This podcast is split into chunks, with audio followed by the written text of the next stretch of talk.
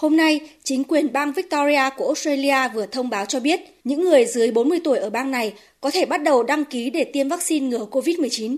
Trước đó, việc đăng ký chỉ mới mở cho những người từ 40 tuổi trở lên và những người làm việc trên tuyến đầu chống dịch và làm việc tại các nhà dưỡng lão, trong bối cảnh các ca COVID-19 lây lan nhanh chưa từng có tại bang này và ngày càng nhiều địa điểm phơi nhiễm. Bang Victoria kêu gọi người dân đi tiêm vaccine càng sớm càng tốt. Giáo sư Ben Coey, người đứng đầu chương trình tiêm chủng của bang Victoria khẳng định, vào thời điểm này, vaccine là biện pháp phòng dịch hữu hiệu nhất. Vaccine là yếu tố thay đổi tình hình. Ở nước ngoài, vaccine đã cứu sống hàng trăm nghìn sinh mạng.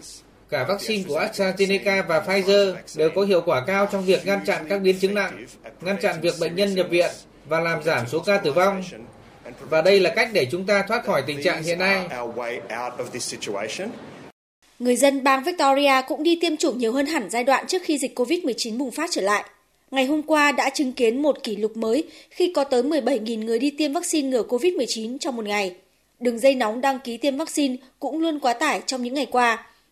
Trước những diễn biến tại bang Victoria, số lượng người tiêm vaccine ngừa COVID-19 tại bang Queensland trong ngày hôm qua nhiều gấp 3 lần so với những ngày trước đó.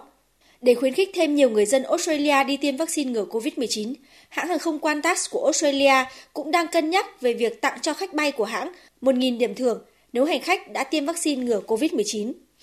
Bắt đầu từ đêm qua, lệnh phong tỏa 7 ngày đã được áp dụng tại toàn bang Victoria của Australia sau khi bang này phát hiện 26 ca COVID-19 từ đầu tuần cho đến ngày hôm qua.